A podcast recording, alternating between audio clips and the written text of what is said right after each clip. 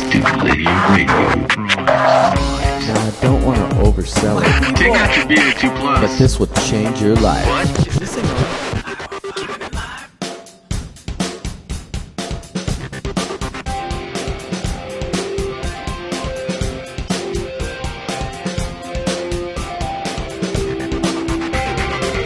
My people, welcome. Stulinium Radio, Jonathan Stewart. Today I'm going to be talking about the non constant growth model. This is a more advanced version of the constant growth model that I discussed in the previous two episodes. I'll be going through a couple of examples, so if you have a calculator and a sheet of paper handy, you should be in business. I've even added some illustrations to make it easier to follow along. So here we go. This is the non constant growth model.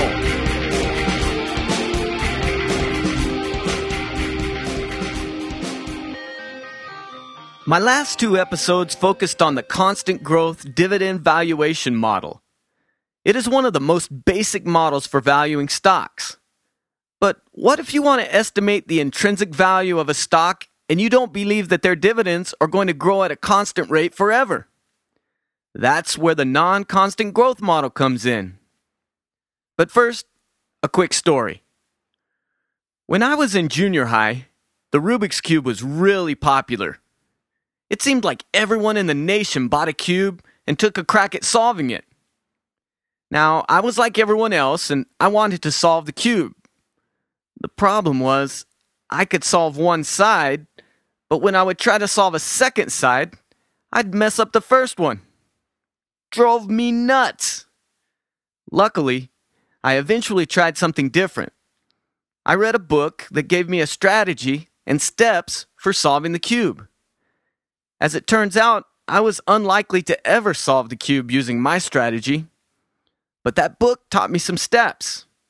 First, I'd solve the top of the cube. Next, I'd solve the middle row. And finally, I'd solve the bottom of the cube. And to this very day, every time I touch a Rubik's Cube, I follow those same steps. So today, I'm going to give you a problem, and we're going to talk about five steps that will allow us to solve that problem every time. What if we are analyzing a stock which recently paid a dividend of $1 per share? Assume that we believe that their dividends will grow at a rate of 12% for the next two years, and after that, their dividends will grow at a constant rate of 5% for the foreseeable future. Additionally, assume we require a 10% return from this investment. What is the intrinsic value of this stock? What is the most we should be willing to pay for this investment? Well, clearly we can't use the constant growth model here because the growth rate is not constant forever. It starts off at 12% for two years and then slows down to 5% annually forever after that. That's where the non constant growth model comes in. Now, this model is fairly detailed, so I'm going to break it down into five steps. I'll list the steps as we go. Now, finance theory says that the value of an asset should be equal to the present value of the cash flows that it is expected to generate. So, if we could determine the present value of all the dividends this stock is expected to pay from now until infinity, we'd basically have it whipped. Wow, calculating the present value of infinity sounds like a pretty intimidating task. But honestly, we're going to make it a lot easier by using the constant growth formula that we have been working with in the last two episodes. So trust me and just follow these five steps. Step number one calculate all the dividends in the first growth period and the first dividend in the constant growth period. Okay, this isn't too difficult. I start off by typing the most recent dividend into my calculator. That's $1 and I'm going to call this dividend D0. Okay, if next year's dividend is 12% larger than D0, I can estimate it by multiplying D0 by 1 plus the growth rate of 12%. So $1 times 1.12 gives me $1.12. This is the dividend we expect to receive one year from now. So I'll call it D1. Now I need the next dividend, D2.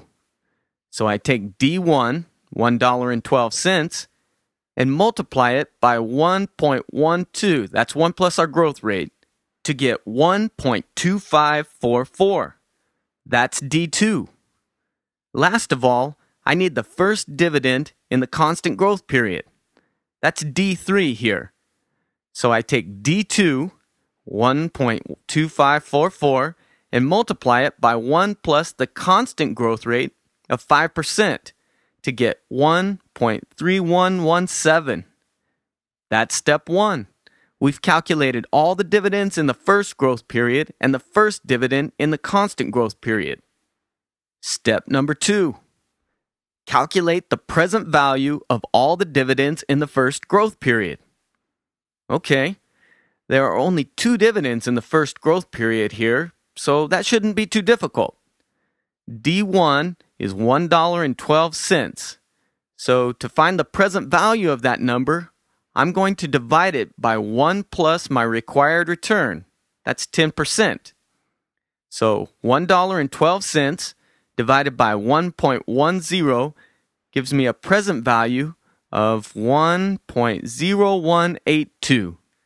This tells me that $1.12 received one year from now is worth $1.0182 to me today. Very nice. What about the present value of D2? Well, dividend 2 equals 1.2544. So I'll divide that by 1 plus my required return, but this time I need to raise that 1.10 to the second power, so it will bring back dividend 2 two years to the present time. Well, 1.10 raised to the second power equals 1.21. So I'll divide D2, which is 1.2544, by 1.21, and that gives me a present value of 1.0367. Excellent.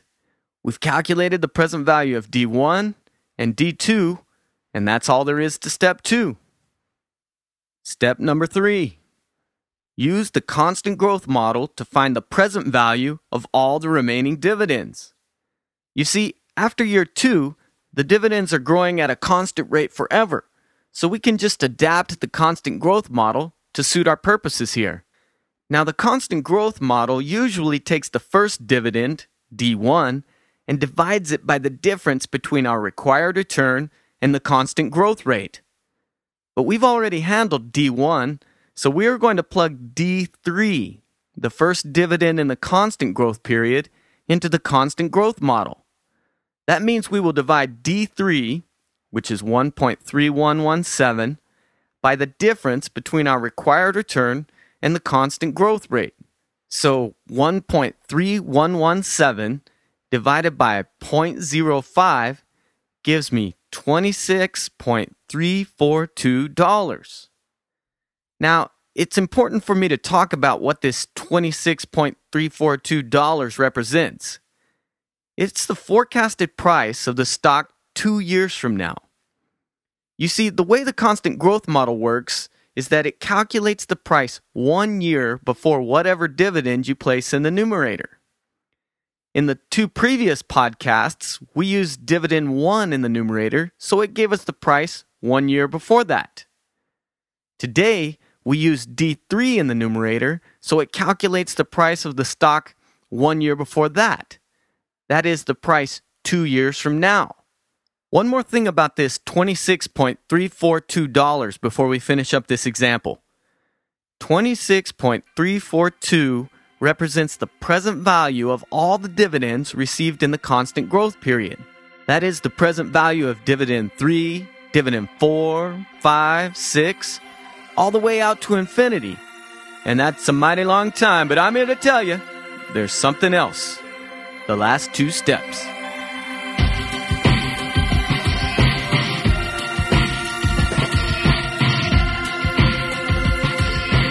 All right, step number four. Find the present value of the constant growth period dividends. All right, that shouldn't be too hard. The constant growth dividends are worth $26.342 in year two. I need to bring them back to the present time, so I'll discount them back two years, just like we did with dividend two. The math here is $26.342 divided by 1 plus our required return squared. That's $26.342 divided by 1.21. What did you get? I come up with $21.7702. Now all that's left is to add everything up. Step number five add up the present value from steps two and step four. Okay, in step two, we found the present value of all the dividends in the first growth period. That was dividend one and dividend two. In step four, we found the present value of all the other dividends. That's dividend three through dividend infinity. That sounds like just about all of the dividends to me. So if we add these all up, we will have the present value of all the dividends from year one out to infinity. And that will be the intrinsic value of this stock according to the non constant growth model. Let's see. The present value of D1 is 1.0182. The present value of D2 is 1.0367. And the present value of dividends 3 through infinity is 21.7702. Let's add those up and see what this thing is worth. Well, I get 23.8251. So according to the non-constant growth model, this particular stock should be worth $23.83. That's our answer, and that's the non constant growth model.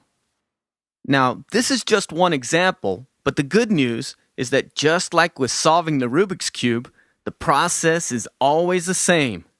The size of the dividends may differ, the first growth period may last for more than two years, the growth rates may even change, but fundamentally, the calculations are always the same. Follow those five steps, and you'll always end up in the right place.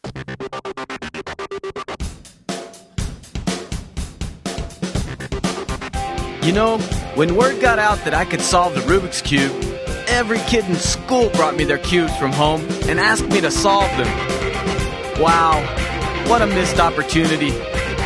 If I'd just charged a quarter per cube, I could have been a wealthy man. But the truth is that I was a scrawny little redheaded kid in Grants, New Mexico, and I was just happy that someone was talking to me. Yeah, I think you can imagine how that went. Hey, will you be my friend if I solve that Rubik's Cube for you? Well, it's time to call it. Thanks for tuning in to Stulinium Radio. I hope that you'll subscribe to my podcast on the iTunes Music Store and tell your friends about Stulinium Radio. Don't oversell it, but you know what to tell them. If you have any questions, requests, or suggestions for future episodes, you can email them to me, stulinium at gmail.com. And check out my website, stulinium.com. Till next time, Jonathan Stewart, Stulinium Radio.